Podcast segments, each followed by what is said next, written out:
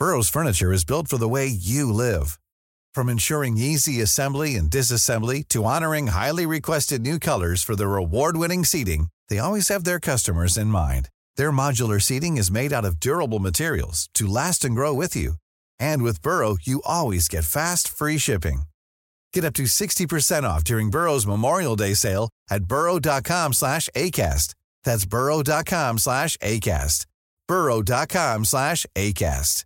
This is Paige, the co-host of Giggly Squad, and I want to tell you about a company that I've been loving, Olive and June. Olive and June gives you everything that you need for a salon quality manicure in one box. And if you break it down, it really comes out to $2 a manicure, which is absolutely insane. It's also so easy to get salon worthy nails at home with Olive and June. The difference between how your nails used to look when you did them yourself and now with the Manny system is a complete game changer. The best thing about Olive and June too is it's a quick dry, dries in about one minute, lasts for five days, and full coverage in up to one to two coats. Visit oliveandjune.com slash perfect manny 20 for 20% off your first system. That's oliveandjune.com slash perfect manny 20 for 20% off your first system. Flexibility is great. That's why there's yoga. Flexibility for your insurance coverage is great too. That's why there's United Healthcare Insurance Plans. Underwritten by Golden Rule Insurance Company, United Healthcare Insurance Plans offer flexible, budget friendly coverage for medical, vision, dental, and more. One of these plans may be right for you if you're, say, between jobs, coming off your parents' plan, turning a side hustle into a full hustle, or even missed open enrollment. Want more flexibility? Find out more about United Healthcare Insurance Plans at uh1.com. Många vill säkert bli rika, men är vi helt ärliga så är det väl egentligen lyckliga vi vill bli. Men kan man bli lycklig av pengar eller hur påverkar ekonomi oss egentligen? Välkommen till en session i psykologins tecken här i Smarta Cash, podden som peppar till en bättre ekonomi och rikare framtid med mig Isabella Amadi.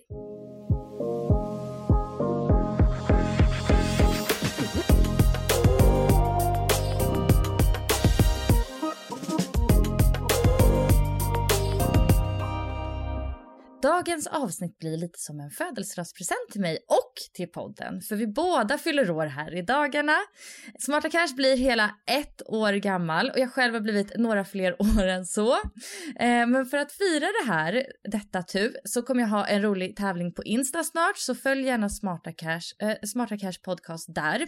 Eh, du kan delta och kamma hem något tjusigt pris. Den andra presenten blir dagens sjukt intressanta avsnitt där vi pratar om ett av mina absoluta favoritämnen, nämligen psykologi.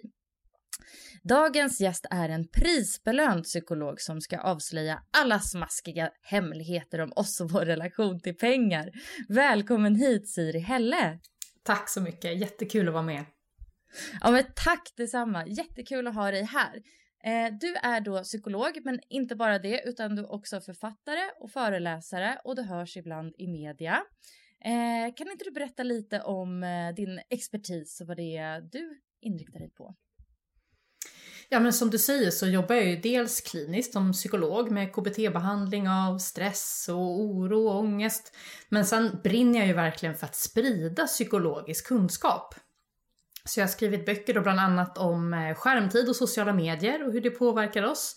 Hur man får samarbete att funka och eh, vad som egentligen gör oss människor lyckliga. Mm. Verkligen bra grejer i tiden och även, eh, vad ska man säga, episkt tema det här med lycka.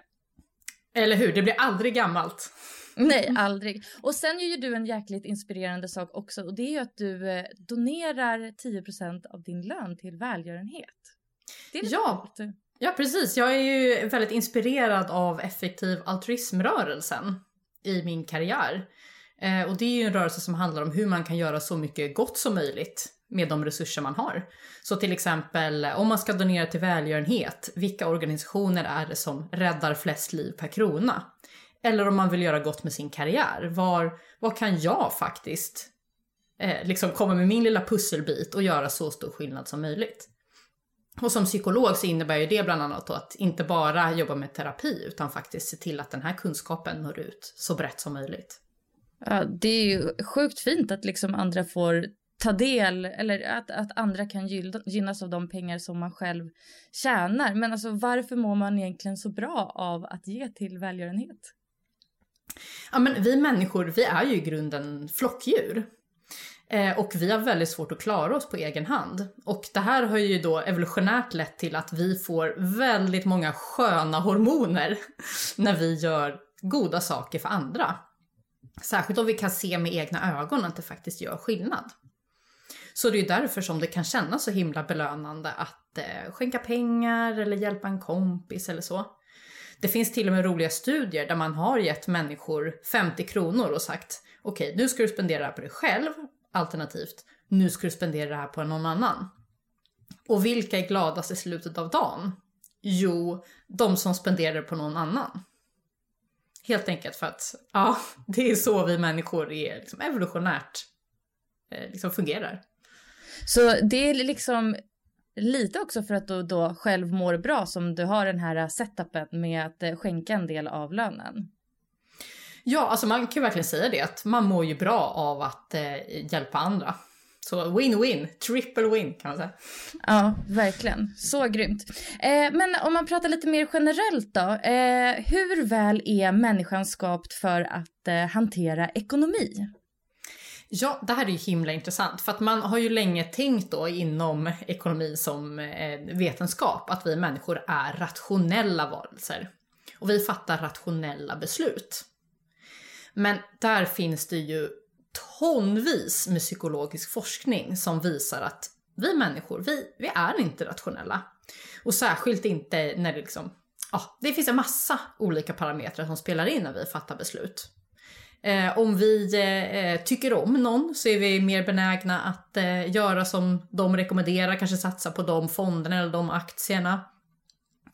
Um, om, om auktoriteter säger vissa saker så litar vi mer på dem än på oss själva. Och är vi hungriga så fattar vi andra beslut när vi är mätta. Och, ja, det finns massa faktorer som spelar in. Men kan det här då göra att man fattar ganska usla beslut för sig själv ibland? Även fast man borde veta bättre? Absolut kan det vara så. Och särskilt när, när man liksom ska tänka snabbt. Eh, vi har ju nobelpristagaren då Daniel Kahneman som skrev den här boken Tänka snabbt och långsamt. Som handlar om att vi människor i vardagen ofta förlitar oss på de här snabba besluten, vår intuition. Men när vi verkligen sätter oss ner och anstränger oss, då kan vi fatta mer rationella beslut. Och förhoppningsvis då när man ska kanske bestämma hur man ska eh, placera sina pensionspengar så är man lite mer rationell än när man bara ska eh, köpa läppglans på H&M. Mm. Ja, men just den biten utnyttjas ju ganska flitigt av just handlare med sådana här tidsbegränsande erbjudanden och liksom agera nu annars så kom, får du inte den här bra dealen. Verkligen, verkligen. Och där är det ju viktigt att vara medveten om alla de här faktorerna som påverkar ens beslut. Just att man kan genomskåda det när det händer. Mm, just det. Men trots att man kanske är så pass smart att man kan skriva ner alla de här äh, fällorna på ett papper så lyckas man ju ändå inte. Och jag menar, alltså det kan ju gå ganska långt. Alltså man hamnar i liksom slösaktiga spiraler med shoppingberoende. Det kan väl vara spelberoende eller ja, massa grejer som gör att man blir av med pengar. Alltså varför blir det så? Ja, um Alltså till att börja med så, som sagt, vi människor vi vill gärna tro att vi är rationella och gör det som är bäst för oss i långa loppet. Men som vi funkar rent evolutionärt så är det viktigare för oss att få omedelbar belöning än vad som händer eh, tre minuter, tre timmar eller 30 år från nu. Och det gör ju att om man till exempel eh, känner sig nere eller eh, har ångest och man vet att eh, ja, men om jag spelar lite nätkasin och så brukar de känslorna lätta en stund. Så kan det bli så att man trillar ner i den fällan gång på gång på gång. Även om man inser att det här är inte särskilt smart för mig på lång sikt. Just det, man vågar inte riktigt stå i det där, det där, den där obehagliga känslan. Nej, precis. Och också spelar det ju roll vad man har för erfarenheter. Om man har fått lära sig andra sätt att hantera de här jobbiga känslorna så kan man använda dem istället. Men har man inte riktigt några bra alternativ eller om de här känslorna blir väldigt starka, då kan man trilla dit. Och man har ju också sett att det finns en viktig genetisk komponent. Att vissa har faktiskt bara ärftligt en större benägenhet att fastna i sådana här problematiska beroendebeteenden. Mm. Ja, och det är tråkigt när det går ut över ekonomin också för då blir det så många andra delar av livet påverkade. Ens eh, framtidsutsikter står ju också lite på spel då. Mm. Men hur kan man då göra för att eh, överlista sig själv och eh, bli lite bättre med pengar? Ja, där handlar det ju om att försöka koppla på det här långsamma tänkandet. Eh, och att när det kommer till stora ekonomiska beslut att man faktiskt sätter sig ner och funderar över vad, vad är det rationella beslutet att göra här? Och att man försöker förekomma sig själv. Mm. Jag brukar prata om det här med att man ska göra det lätt och göra rätt. Alltså att man då försöker höja tröskeln till oönskade eh, shoppingbeteenden. Eh, om man till exempel har väldigt lätt att nätshoppa, då kanske det är viktigt att man tar bort de här apparna från sin telefon och ersätter dem med något annat tidsfördriv som man kan göra istället. Och att man samtidigt då sänker tröskeln till önskade beteenden. Till exempel genom att man eh, sätter sparande på autogiro varje månad så att man inte ens behöver tänka på det utan bara sparar automatiskt. Just det. Lite så själv-nudging, typ. Exakt. Mm. Har du några mer sådana smarta små tricks man skulle kunna göra? Ja men gud, man kan göra listan eh, hur lång som helst. Ehm, man kan ta hjälp av andra också. Eh, och liksom ta hjälp av andra. De får eh, fatta beslut åt en och vara med när man ska shoppa till exempel. Om man vet att man alltid brukar spontanköpa massa saker. Så ser man till att man har en kompis som informerar dem om att jag får bara shoppa för den här budgeten idag.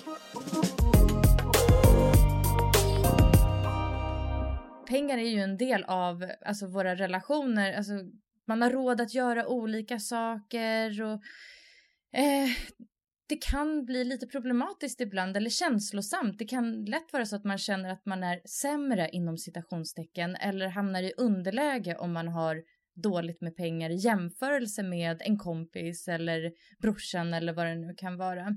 Alltså hur mycket påverkas egentligen vår bild av oss själva och andra av pengar?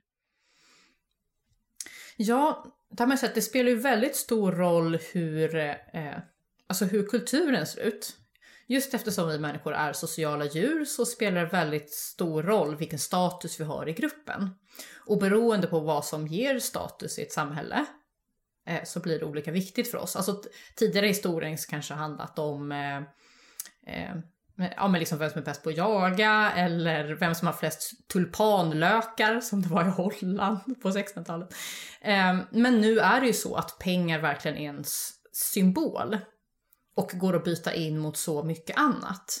Så att det står ju inte bara för eh, inkomst, det står ju också för eh, skönhet och ungdom eftersom man kan byta in det mot eh, liksom skönhetspreparat och sånt. Eh, hälsa, att man har tid. Eh, så det är väl därför som pengar blivit en sån stark statussymbol. Mm. Upplevelser är en sån också. Jag tänker en väldigt stark statussymbol. Hur resandet har varit så otroligt viktigt eh, de senaste åren. Mm. Och partners också, att man blir mer attraktiv på dejtingmarknaden och så. Ja, listan kan göras lång verkligen. Mm. Ja, men ingen är ju egentligen bättre än den andra. Eller vad ska man säga?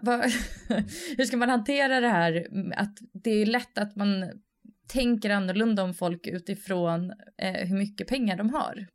Mm. Ja, och där tänker jag att eh, pengar är ju verkligen bara en parameter. Och det finns ju en massa andra, och man kan ju också gå till sig själv. Vad är det jag tycker är viktigt? Eh, till exempel att någon är snäll, eller vet, bara en, en schysst och rolig person. Kanske någonting som jag egentligen värdesätter högre. Eh, och att då påminna sig om det när man träffar människor. Okej, okay, så vad är det egentligen som jag tycker är viktigt? Eh, och och liksom, vad är det för eh, värderingar som jag vill satsa på i livet? Det är väldigt lätt att göra som alla andra. Om alla andra jagar pengar, då ska jag göra det också. Men det kan vara lönt att stanna upp och fråga sig, vad är det jag tycker är viktigt egentligen? Mm, verkligen. Oh, tufft det där. Eh, tänkte att vi pratar lite om eh, börsen också. För att eh, många eh, som lyssnar på den här podden investerar på börsen, kanske i aktier eller fonder. Och vi vet ju att detta svänger både upp och ner. Eh, hur påverkas man mentalt av det? Även om jag själv tycker att jag redan har, svar har svaret på det här. Mm. nej jag skojar. ja, vad roligt. Vadå, hur tycker du att man påverkas mentalt? Eh, nej men man blir, ju, man blir ju stressad. Man måste ju hålla sig ajour. Ja, just det. Ja, och eh, det här är ju du verkligen inte ensam om.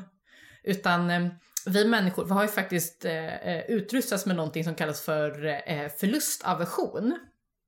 Jag vet inte om du är bekant med det, men, men det handlar helt enkelt om att eh, det gör väldigt ont psykologiskt när vi blir av med saker. Eh, särskilt om det är någonting då som vi upplever oss ha haft. Eh, och vi blir ledsnare när vi blir av med någonting jämfört med om vi hade fått motsvarande sak till exempel.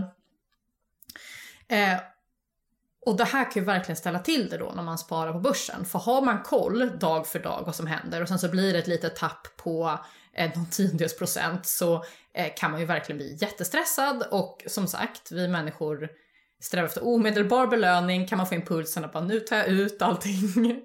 eh, och så. Ja. Och där vet ju alla att här, när man sparar i, i långsiktigt sparande så handlar det om att försöka sätta in pengarna och låta dem vara där. Mm. Exakt, inte paniksälja. Exakt. Och vi pratade tidigare om det här med att göra det lätt att göra rätt. Eh, ta bort appen från mobilen så att du inte kan gå in och kolla vad, vad börsen står då varje, eh, varje timme, varje dag. Så det gör liksom ont i oss på grund av den här förlustaversionen? Ja, precis. Och att vi människor också eh, jag har vad man kallar för ett negativitetsbias, alltså att vi tenderar att rikta vår uppmärksamhet mot negativ information. Det är ju någonting alla kan känna igen där, att man har varit på ett utvecklingssamtal och sen så har man fått jättemycket fina komplimanger och det här är så himla bra och sen så får man höra, ja ah, men den här grejen kanske du ska tänka lite på framöver. Och sen så ligger man hela kvällen och bara loopar och upprepar just den grejen. Då är det negativitetsbias som är görningen. Nej, varför gör vi så? Det är ju en, någonting som har gjort det lättare för oss människor att överleva genom evolutionen. Det är klart att om vi står på ett fält med massa vackra blommor och sen så är det en tiger som smyger sig på, eh, så ska vi inte stå och stirra oss blinda på blommorna, utan då ska vi fokusera på tigern. Och samma sak är att om vi har ekonomin under kontroll, eh, men sen så är det något litet moln där vid horisonten, då är det det vi kommer fokusera på. Mm. Gud, alltså jag tycker den här äh, dåtidsmänniskans hjärna verkar inte passa så jättebra in i det moderna samhället. Eller vad eller tycker hur? du? Ja, eller hur? Ska vi inte, kan, kan inte hjärnan utvecklas så att vi klarar av de här äh, sifferexerciserna på ett naturligt bättre sätt? Ja, det hade varit fantastiskt. Men nu har vi ju som tur är då skapat en massa digitala hjälpmedel som kan äh, underlätta för oss. Just det, det är bra. Men finns det några lärdomar från psykologin som man kan använda sig av för att bli en bättre investerare? Absolut. Eh, så till att börja med då att försöka vara så rationell som möjligt i sina beslut. Eh, det är ju väldigt frestande att eh, Ja, men till exempel jag pratade om det här med att förlita sig på auktoriteter eller förlita sig på människor man gillar. Där finns det ju jättemånga eh, ekonomi-influencers som ger råd och sådär. Eh, och det kan vara frestande att, att springa på de bollarna. Eh, men kanske är bättre att försöka hitta oberoende källor. Som ger liksom en, en, bild av läget och vad som, är, vad som är bra investeringar. Och att försöka gå emot då de här impulserna att göra snabba klipp. Att försöka hålla sig ajour hela tiden utan att snarare då satsa på de här lite, lite tråkigare men långsiktigt mer belönande. Nu tänkte jag att vi ska gå över till en mycket hett omdebatterad fråga. Eh, nämligen denna. Blir man lycklig av pengar? Mm. Den gamla godingen. Ja, ja alltså eh, många har ju säkert sin egen uppfattning om den. Men vad säger egentligen forskningen? Mm. Så vad forskningen säger är att pengar i sig inte gör någon lycklig. Men däremot så kan ju pengar ge saker som kan bidra till lycka. Så vad man har sett är att eh, personer som tjänar mer pengar, eh, de tenderar också att må bättre, men att det verkar som att den förbättringen planar ut någonstans vid en inkomst på typ 30 000 i månaden. Så tjänar man mer än så så verkar det inte som att man får en ytterligare boost i välbefinnandet. Men vänta, 30 000 i månaden, det är ju väl till och med under genomsnittsmånadslönen skulle jag kunna tänka mig. Det är inte, det är inte jättemycket pengar. Nej, det är inte, man blir ju förvånad för man kanske tänker sig att eh, miljonärer är så mycket lyckligare, men så är det inte. Eh, utan det verkar ju då som att när man har sina grundläggande behov tillgodosedda så kommer inte ytterligare pengar att göra så mycket för lyckan. Okej, okay, så det handlar mer om att man ska då kunna betala för tak över huvudet, mat och inte ha något problem med de här övriga viktiga sakerna, kanske barnomsorg, el, något nöje här och där. Precis, att man slipper oroa sig helt enkelt. Men sen verkar det också spela roll då hur man använder de pengar man har. Eh, och där kan man ju säga att det är väldigt många miljonärer som använder sina pengar fel, om man kan säga så. Åh, oh, berätta allt om deras misstag! Nej men för eh, en sån lärdom från psykologin, det är ju att prylar ger väldigt dålig eh, lycka per krona. Helt enkelt för att vi människor tenderar att vänja oss väldigt snabbt vid saker. Så till exempel om man köper en flashig bil eller en snygg soffa eller eh, dyra klockor sådär. Eh, jag menar, hur, hur mycket tid spenderar man med att titta på sin dyra klocka? Ja, varje gång man vill veta vad klockan är. Nej, jag skojar. Just det, men säg att man kanske så här, man tittar på sin klocka och tänker wow vilken snygg klocka jag har och så gör man det i 10 sekunder och sen så börjar man tänka på vad man ska äta till middag. Eh, och sen så gör man det kanske, jag vet inte, 20 gånger. Då blir det sammanlagt, eh, vad blir det, 200 sekunder mm. av sitt liv på den där klockan. Mm. Sen vill man ha en ny. Precis, sen vill man ha en ny och en ännu finare. Och det här beror på någonting som kallas för hedonisk anpassning. Alltså att vi människor väldigt snabbt börjar ta för givet bra saker i livet. Och hela tiden vill gå vidare, vi vill ha mer, vi vill utvecklas. Och återigen, man kan ju koppla det här då till savannen att den människan som stannar upp och slutar leta mat, den kommer inte gå så bra för jämfört med den som hela tiden strävar vidare. Men man kan då lura den här hedoniska anpassningen genom att försöka göra saker som är unika. Aha, oh, hur då? Mm. Ja, och du pratade tidigare om det här med upplevelser som är så himla hypat. Och det är ju hypat av en anledning. Helt enkelt för att eh, de flesta upplevelser är ju unika. Man kan inte göra samma resa två gånger och man kan resa till massa olika ställen, man kan äta olika mat, man kan göra massa olika saker. Så generellt så en rekommendation är att spendera pengar på meningsfulla upplevelser snarare än på de här dyra prylarna som du snabbt kommer vänja dig vid. Mm. Just det, för då, de minnena blir ju mycket värda. Precis. Mm. Vi älskar ju alla att tänka tillbaka på hur det var där och då. Kan det vara mer då lycka per krona? Eller var, är det, var det du som sa det eller mm. är det ett mått som man använder? Nej, det var jag som sa det, men man kanske borde ha det. Det var så bra! Ja, kan du göra forskning på det här? Det var ju sjukt bra. ja, men det finns, det finns en jättebra bok som jag kan tipsa om som heter Happy Money som sammanställer just forskningen kring eh, lycka per krona och hur man kan få ut så mycket som möjligt av, av sina pengar. Oj, vad spännande. Vad, ty vad tycker du är mycket lycka för, eh, per krona? Eh, restaurangbesök. Mm. Och sen behöver det inte vara heller då att gå på den eh, finaste restaurangen utan snarare då den, den upplevelsen av att träffa vänner eller familj eller sådär. Mm. Samtidigt som man Gud, går på ett trevligt ställe. Håller helt med. Verkligen. Okej, okay, men varför blir man egentligen inte då lyckligare av att vara miljonär om man då kan till exempel gå på restaurang varje dag i veckan? Mm, det handlar mycket om det här med hedonisk anpassning. Att gå på restaurang är ju kul om man inte gör det varje dag. Men blir det det nya normala, då behöver man eh, eh ta helikoptern till en lyxkrog utanför Paris för att det ska kännas speciellt. Så, de, Så lyckonivån de... skulle inte vara högre för den personen som är på restaurang varje dag och sen gör något speciellt med en helikopter en dag än vad det är för oss vanlisar som äter mat hemma och går på restaurang någon gång ibland. Exakt så. Exakt så. Mm. Det är svårt att tro på det. Ja, eller hur? Men, eh, men så är det. Nej men och det här är väl också en, en viktig lärdom med folk som, vad ska man säga, skjuter upp lyckan. Att man tänker att så här, ja, ja, ja, eh, jag, eh, ska, jag, jag tar det här jobbet som jag egentligen hatar. För då kommer jag tjäna några tusenlappar mer i månaden och sen ska jag investera dem och sen en dag, när jag är rik, då ska jag vara lycklig. I själva verket så är det ju så att livet pågår här och nu och några extra tusenlappar kanske inte gör så stor skillnad.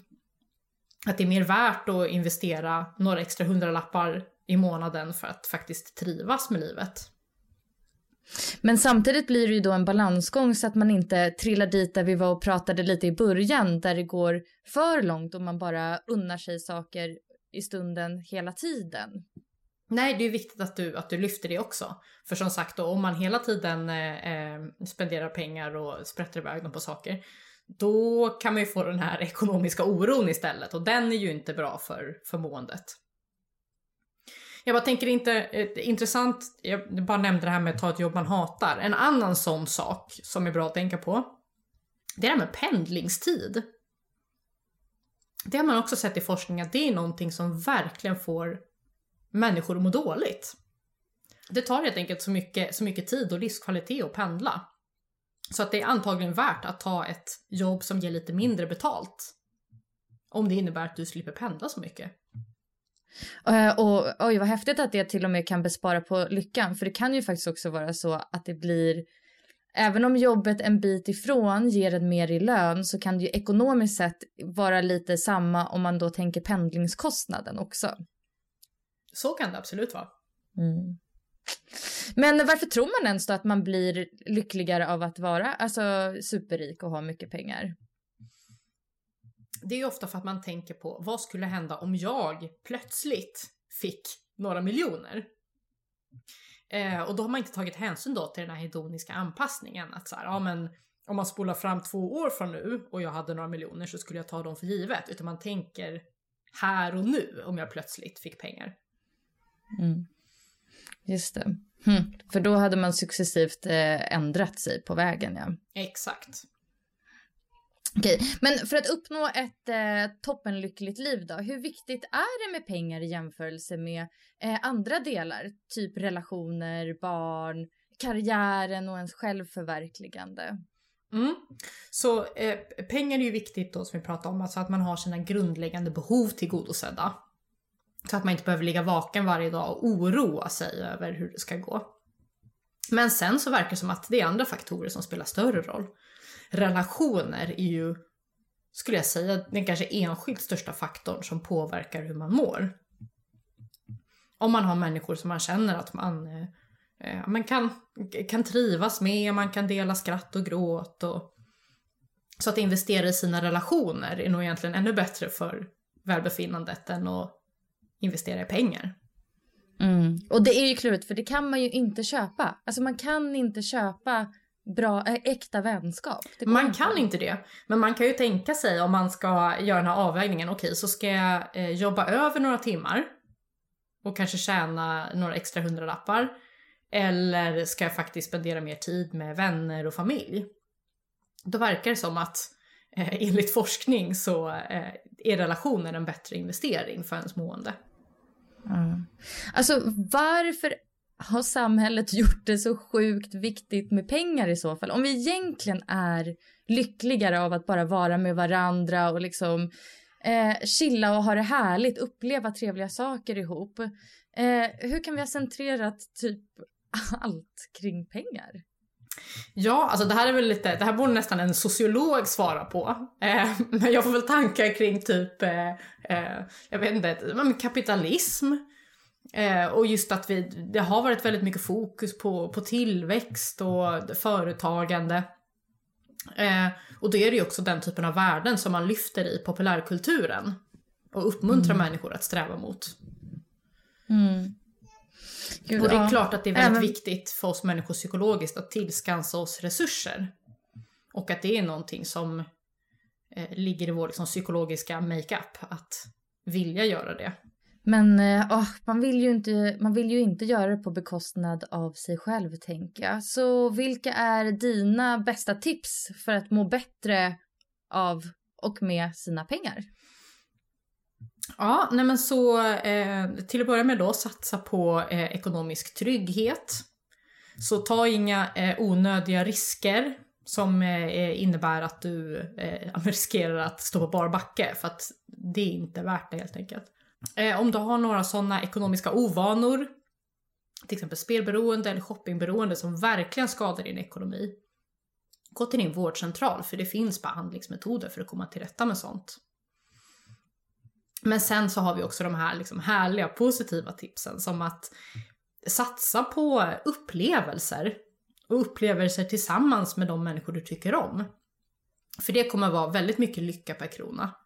Och att spendera pengar på andra. Att du vet, bjuda en kompis på en öl eller på en fika, att köpa spontana presenter till folk.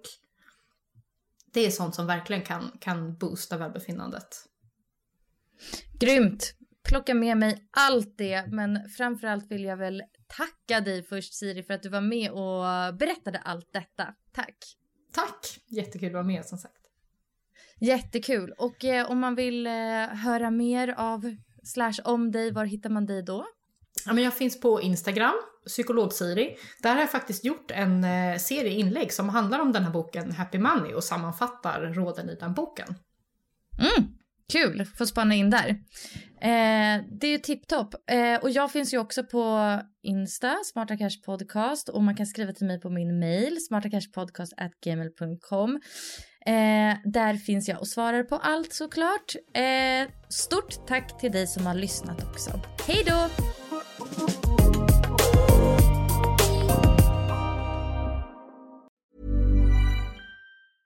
Normally, being a little extra might be a bit much, but not when it comes to healthcare. That's why United Healthcare's Health Protector Guard fixed indemnity insurance plans, underwritten by Golden Rule Insurance Company, supplement your primary plan so you manage out of pocket costs. Learn more at uh1.com. Mom deserves the best, and there's no better place to shop for Mother's Day than Whole Foods Market. They're your destination for unbeatable savings, from premium gifts to show stopping flowers and irresistible desserts. Start by saving 33% with Prime on all body care and candles. Then get a 15 stem bunch of tulips for just $9.99 each with Prime. Round out mom's menu with festive rose, irresistible berry chantilly cake, and more special treats. Come celebrate Mother's Day at Whole Foods Market.